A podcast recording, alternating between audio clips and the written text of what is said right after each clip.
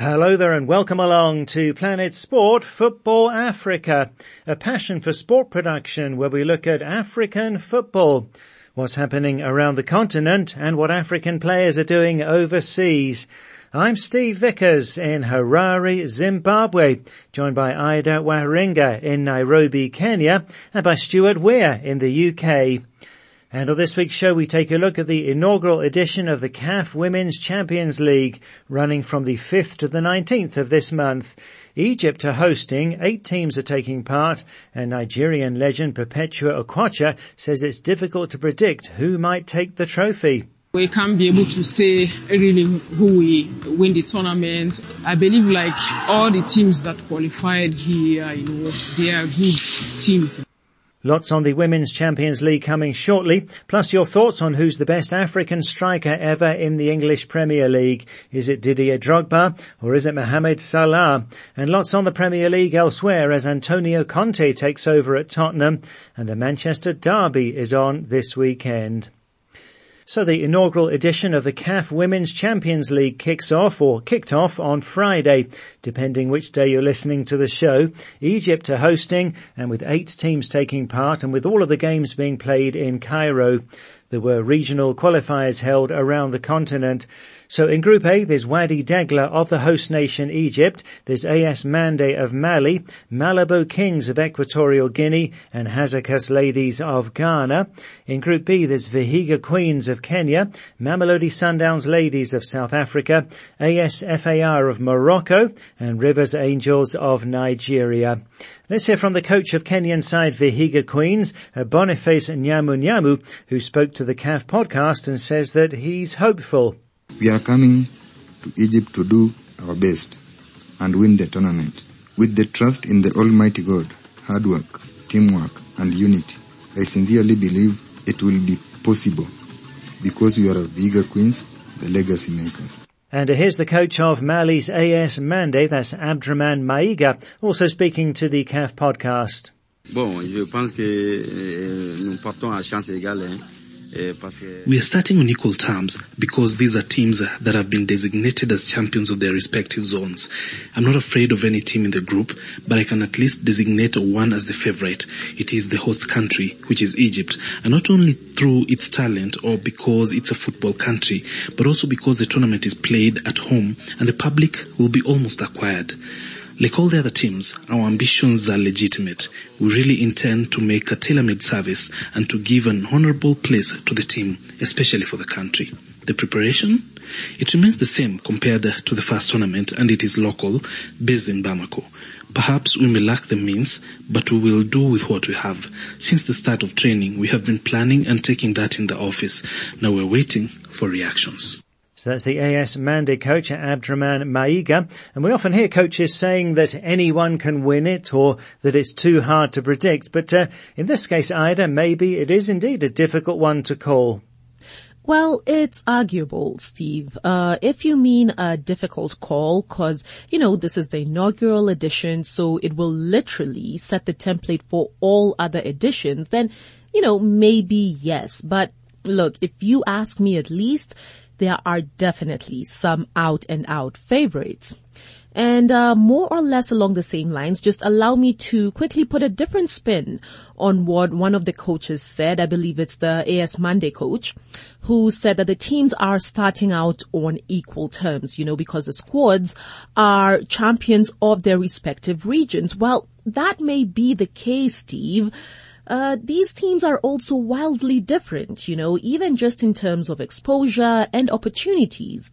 I mean, let's look at Wadi Degla, for example. They'll be representing Egypt, who are the hosts, and they have been in existence for about 14 years now, and they do have a record 12 league titles. Now, it's a madly, madly successful group, Steve. And it's interesting as well that Wadi Degla is also the owner of Liège Football Club in Belgium. So this is a team that has a significant amount of international exposure. So much so that they even have an agreement with English Premier League side Arsenal. Wadi Degla's women played in the Arsenal Cup in London. They won that friendly tournament in 2008. That was just a year after their inception. And in 2009, Wadi Degla hosted the Invitational North Africa tournament. Now, of course, this is all the top sides in the North African leagues taking part. They finished in second place. That's two years after their inception.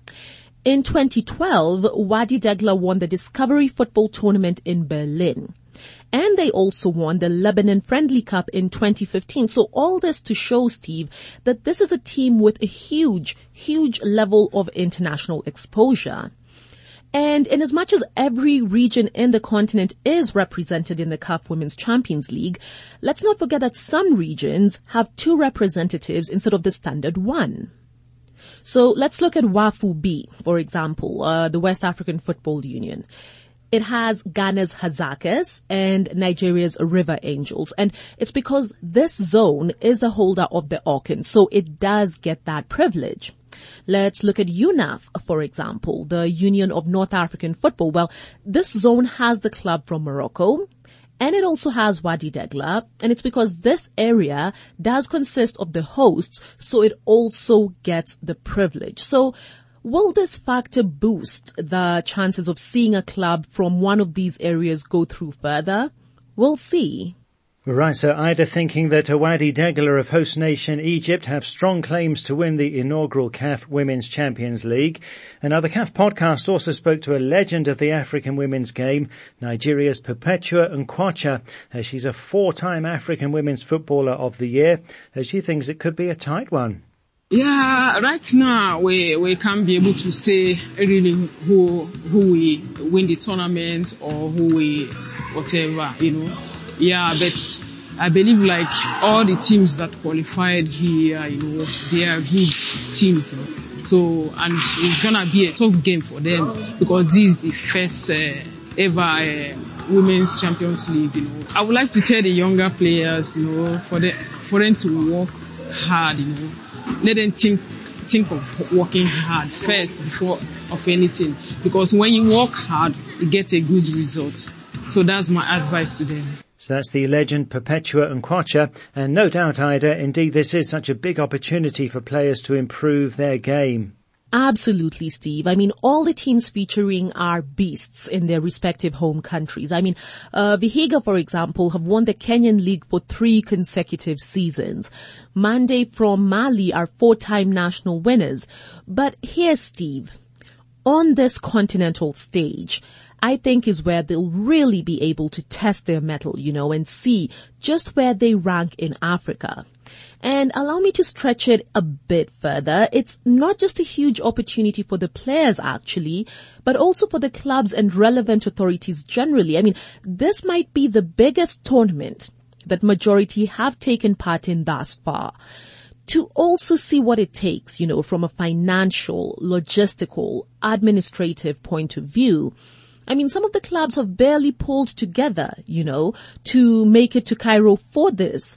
So looking at Hasaacas, for example, they did make an appeal in Ghana, you know, for people to support their campaign because it is reported that CAF is providing accommodation, meals and transport within Egypt for the teams. So airfare, which is a huge, huge cost, is basically on the clubs. Kenya's Vihiga Queens also struggled with their budget, you know, that they had estimated at the time to be around $90,000 that they needed, but they still managed to make it to Cairo.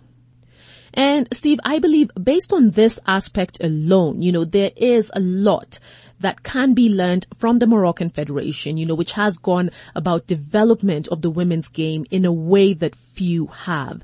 Steve, look, I know we've touched on this previously, so I'm not going to get into all the details, but look, between the four year plan and the substantial amounts that they've allocated to the women's game, it really, really is a beautiful thing to see. So indeed, it will be a growing experience for all. Yes, it certainly will. And uh, Morocco launching a big, big development program for women's football uh, a year or so ago.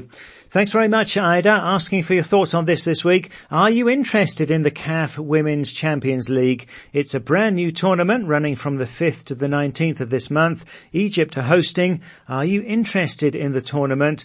And what do you think it can achieve for women's football in Africa? You can go to our Facebook page and post a comment there. That's Planet Sport Football Africa or send us a WhatsApp to plus four four seven nine double five two three two seven eight zero. That's plus four four seven nine double five two three two seven eight zero. Are you interested in the CAF Women's Champions League? Right, next here on Planet Sport Football Africa, brought to you by Passion for Sport, to the World Cup qualifiers, this in men's football, and the games continue from Thursday of next week for six days. This is match days five and six, and that'll bring the group stage to an end, and we'll then know the ten teams through to the final playoff round. Well, Senegal and Morocco already made it with two games to spare, and Algeria, Tunisia and Nigeria are top of their groups and in with a strong chance, along with Egypt and Mali. Uh, Group D may well come down to Cameroon hosting Ivory Coast on the final match day in a winner-takes-all contest, and in Group G, Ghana hosts South Africa in the final match day in what also could be the decisive game. So looking forward to those games are starting on Thursday of next week. Right to social media now. Last week we asked who do you think is the best African striker ever in the English Premier League? Mohamed Salah became the highest scoring African player ever in the Premier League with his hat-trick against Manchester United, taking him to 107 goals.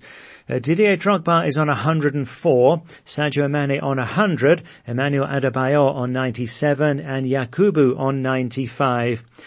So we asked, who would you say is the best African striker ever in the Premier League? One of these five, or even players like Nwankwo Kanu or El Hadji Diouf? With the comments, here's Planet Sport Football Africa's Ephraim Tagu.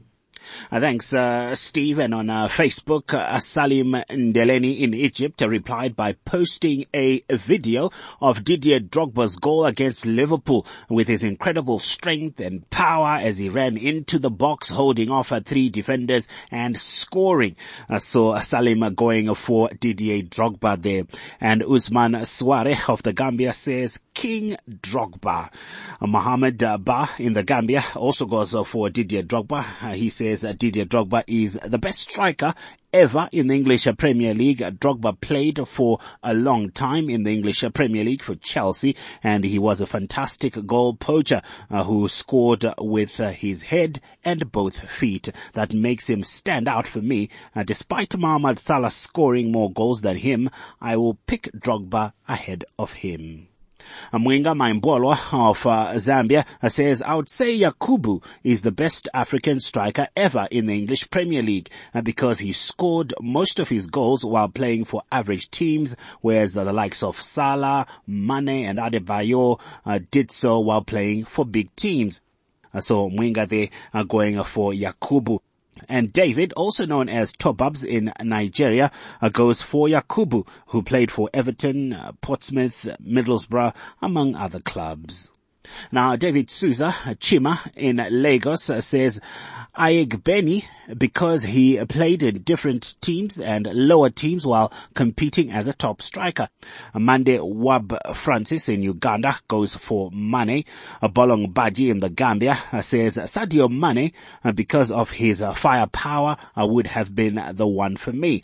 But Mo Salah has an edge over him by knowing how to get in good positions, when to press and drop and uh, being very decisive too. So I choose Salah as the best striker by far, says Bolong.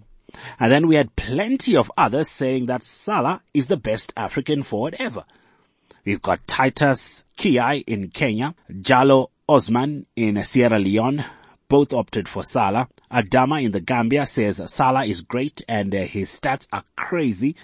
Hamu Fawash in Egypt says the number one, the king, Mo Salah. Alexandra John in Sierra Leone goes for Mo Salah. He says Mo Salah is out of this world. He is a genius, the best player from this part of the world. And uh, Keba Jalong Sane from the Gambia, he says uh, they are all great strikers and Didier Drogba was one of the best African strikers in the English Premier League and he won lots of trophies. But at the moment, Mohamed Salah is the best African striker in the English Premier League because he broke the scoring record of Didier Drogba. But the argument was not settled at all. Here's a voice note from Emmanuel in Nigeria. Personally, I'll go for Didier Drogba because he kind of proved that, yes, I think he was the one that, that showcased Africa in the EPL that, yeah, African strikers have something to deliver. And it's not just about money and stuff like that. If you look at his contributions, he was there with derby games and stuff like that. He was always there performing, showing his class, and he wasn't stingy player as I would put. But if you look into Salah, his game is kind of selfish to some extent, yeah. Thanks, Emmanuel. And um, uh, Julanding Chelsea Johnny uh, says, Hello, Steve. Mo Salah and Mane are good players, but they are not on the same level with Drogba. Drogba is the African best player, no doubt. Ngiwa Kamtof Oskidi Kuzwayo in Durban, South Africa uh, says Drogba was a beast. And Nedam Sami in Lagos says Drogba is all-time best African striker. So there you have it, uh, Steve. Uh, those are our correspondents uh, for this week. And it does seem like uh, most of our correspondents this week, uh, the majority are split between Didier Drogba and Mohamed Salah. Indeed. Uh, thanks, Ephraim. That's Planet Sport Football Africa's Ephraim Tagu. Thanks to everyone who got in touch. Uh, such an interesting one, this. And, uh, okay, Ida, I don't think you can solve this one for us, but, uh, which side are you on? what a massive response from the people there, Steve. And, um, well, I'm definitely on the Drogba side on this one. And look, I'm going to base mine simply on impact. Drogba is a player who really helped lift Chelsea from frankly what was an obscure team to arguably, you know, the best team in the English Premier League during his period. And he was notoriously clutch. He scored in some big, big finals for Chelsea. Look, I think Salah and Mane have done exceptionally well for themselves at Liverpool.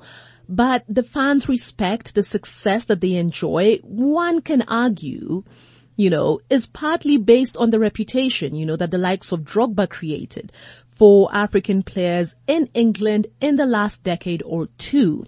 I mean, Kanu was massive in England, you know, with the likes of Arsenal, Portsmouth, and Yakubu was a stone cold finisher. But their impact, at least to me, just wasn't as big as Drogba's. Right, well, so the statistics in terms of goals say that it's Mohamed Salah. A lot of people though saying that it's a Didier Drogba for his impact, uh, like Ida there. I'm wondering maybe if we look at this in five years or so from now, perhaps we'll see Mohamed Salah in the same kind of legendary light that we see Drogba in. But uh, no doubt, yes, Drogba was a huge pioneer for African players in the English Premier League. Well, this is Planet Sport Football Africa, brought to you by Passion for Sport. Still to come, Stuart on the Manchester Derby on this weekend. You can follow us on Twitter at Planet Sport FA. You can download our app and listen to the show anytime and access past programs in our archive. To download, go to the Play Store or the Apple iTunes App Store and enter Planet Sport Football Africa. Okay, more on the English Premier League now and on the UEFA Champions League too. I'm joined by our European football expert Stuart Weir in the UK.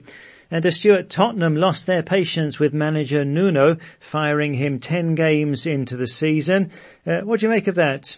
When we talked last week, we were saying that a bad result in the Tottenham Manchester United game could result in the manager being fired.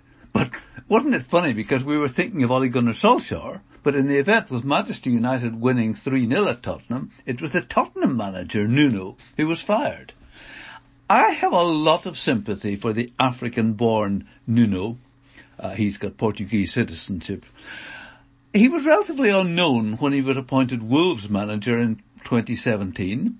He got them promoted from the championship in his first season and then twice finished seventh. But when they were 13th last season, he parted company with Wolves and was quite surprisingly appointed by Tottenham. But he started in difficult circumstances because it was widely known that they had been talking to Paulo Fonseca and Antonio Conte and that frankly Nuno was about the third or fourth choice to succeed Jose Mourinho. And not only that, but Tottenham's star player Harry Kane was making clear that he wanted to leave the club. Ironically, Nuno could not have had a better start to the season with Tottenham beating Manchester City on the first day, winning all three league games in August to go top of the league and to see Nuno voted manager of the month for August. But then defeats by Arsenal, Chelsea, West Ham, Crystal Palace and Manchester United saw Tottenham drop to eighth. And I think that really sealed Nuno's fate. He's actually only the second Tottenham manager ever to lose five of the first ten league games in a season. The previous one was Christian Gross in 1998 and he didn't last long either. Nuno is not a charismatic figure and he seemed neither to win over the players nor the fans. He's also been criticised for setting his team up very defensively, when Tottenham have traditionally been seen as an attacking team, playing with flair. It also has to be said that while Harry Kane has stayed, he's looked a shadow of his normal self. The player who scored 23 league goals last season has got just one this season.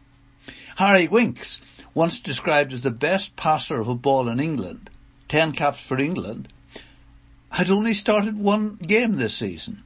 And then there's Dele Alli, out of favour with Mourinho, but back in the starting lineup with Nuno, but he's now back on the bench.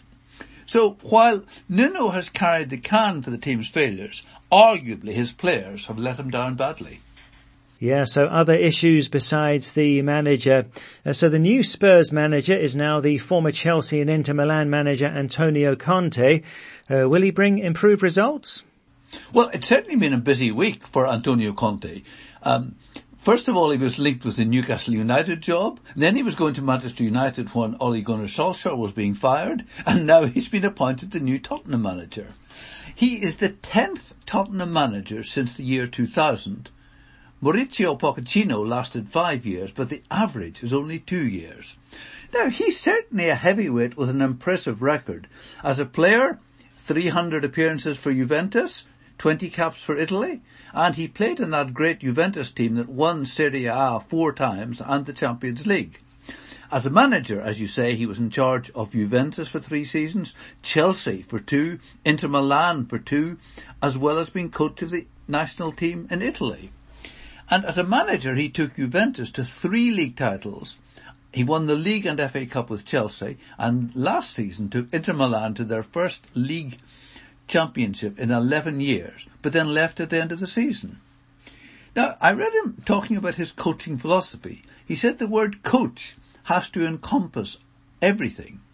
It's no good just being good at tactics. It's no good just being able to motivate. It's no good just being a good psychologist. You need to be good at all of this and managing the club and the media. You've got to try to excel at everything and to do this I have studied since I become a coach. It's been continuous study. It's great to have him back in the Premier League, but I don't think he has an easy job. I would expect come the January transfer window to see Manchester City making another attempt to sign Harry Kane. In agreeing to stay at Tottenham in the summer, Kane said no more than he was not leaving at the moment, and his desire to play for a big club and win trophies undoubtedly remains unchanged. Conte is an excellent coach He will undoubtedly get the best out of the current squad. But whether that squad is good enough, say, to qualify for the Champions League this season, whether Harry Kane will be part of the squad after January, and whether Conte will be able to attract star players in the January window are three big questions which remain to be answered. Yeah, so we'll see how he does and we'll see too if Harry Kane stays at Spurs. Okay, this weekend it's the Manchester Derby, Man United hosting Man City, United escaping with a point in the Champions League against Atalanta midweek thanks to Ronaldo again. Uh, but I'm still coming across a lot of Man United fans here who are concerned about their team, Stuart. Steve, we have a saying in the UK that a week is a long time in politics, and I think you could say a week is a long time in the life of a Manchester United manager. Less than two weeks ago, United were losing 5-0 to Liverpool and Ole Gunnar Solskjaer was, we were told, on the brink of being sacked.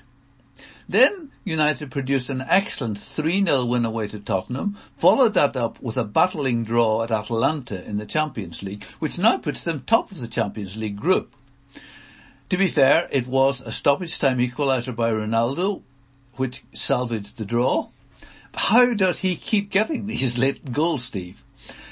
It was a really exciting game which either side could have won and in the end two all was a fair result and I think good enough for Solskjaer really. But I have to say, Steve, that the fact that three of the four goals were awarded only after a lengthy deliberation by VAR somehow added to the drama. One of the changes that Solskjaer made to the team after the defeat by Liverpool for the Tottenham game was to play Edinson Cavani alongside Cristiano Ronaldo, a strike force with a combined age of 70. It proved to be effective with both players scoring. Ronaldo seemed to be playing better with Cavani making all those runs around him. And another change was to put in three centre backs supported by two wing backs and United certainly looked more solid at the back than against Liverpool. But the selection of a 34-year-old and a 36-year-old striker must be really frustrating for 20-year-old Mason Greenwood and 21-year-old Jadon Sancho, who both spent the entire game at Tottenham on the bench. For the Champions League game in Italy, Marcus Rashford came in in place of Cavani, but by the time Ronaldo got that 91st minute equaliser, Cavani was on with Greenwood, Sancho and even Van der Beek. But you have to say that Ole Gunnar Solskjaer got it right in both games and got a result in both games. But the pressures never end for Solskjaer. As you say, Manchester City visiting their rivals on Saturday, and after Manchester City, it's Watford, Chelsea and Arsenal who are next up in the Premier League, as well as a difficult Champions League game away to Villarreal. I am sure that Ollie wishes he was playing Norwich City rather than Manchester City this weekend. But don't forget to be optimistic that the last four league games between the two Manchester clubs have seen Solskjaer get three wins and a draw. And of course, City themselves are coming off a rare league defeat at home to Crystal Palace. I think it promises to be a really exciting game, too close to call, and it will be fascinating to see what blend of youth and experience Solskjaer sends out to face the City rivals Certainly will. Looking forward to that one and uh, so much else to uh, talk about, Stuart. Uh, what have you got for us? There were a number of African scorers in the fourth round of the Champions League. And pride of place must go to Sebastien Haller by the Dutch club Ajax. He scored the winning goal against Borussia Dortmund in Germany. And Haller has played in all four Champions League group games, incredibly scoring eight goals. Other African goal scorers were Adama Traore, for Sheriff Tiraspol in Moldova, but they lost to Inter Milan. Riyad Mahrez scored for Manchester City, unusually with a header. And Hakim Ziyech uh, scored the only goal in Chelsea's win over Malmo from Sweden. Burnley ended a bad run at home with a 3-1 win over Brentford. We reported last week that their new Ivorian Maxwell Cornet had scored two goals against Southampton. Well, he was on the score sheet again against Brentford and also had a goal disallowed by VAR. He's certainly making his mark. Chelsea's goals are coming in all directions. Their right wing back Reece James scored two goals against Newcastle, which means incredibly with five league goals this season, he's a top Chelsea goal scorer. And fellow wing back Ben Chilwell has scored four goals, and it remarkably means that the Chelsea defence have scored 12 league goals and the strikers have only got four. that uh, really is uh, quite amazing. Thanks a lot, Stuart. So Chelsea playing Burnley this weekend. Right, before we go, a reminder of our question on social media this week. Are you interested in the CAF Women's Champions League uh, running from the 5th to the 19th of this month in Egypt? It's the first ever edition. Are you interested? Uh, tell us your thoughts on Facebook. That's on our page Planet Sport Football Africa or send us a WhatsApp to plus four four seven nine double five two three two seven eight zero. That's plus four four seven nine double five two three two seven eight zero. Are you interested in the CAF Women's Champions League? Well, from me, Steve Vickers and Ephraim Tagu in Harare, from Ida Waringa in Nairobi, and from Stuart Weir in the UK, thanks a lot for listening. And Planet Sport Football Africa is a passion for sport production.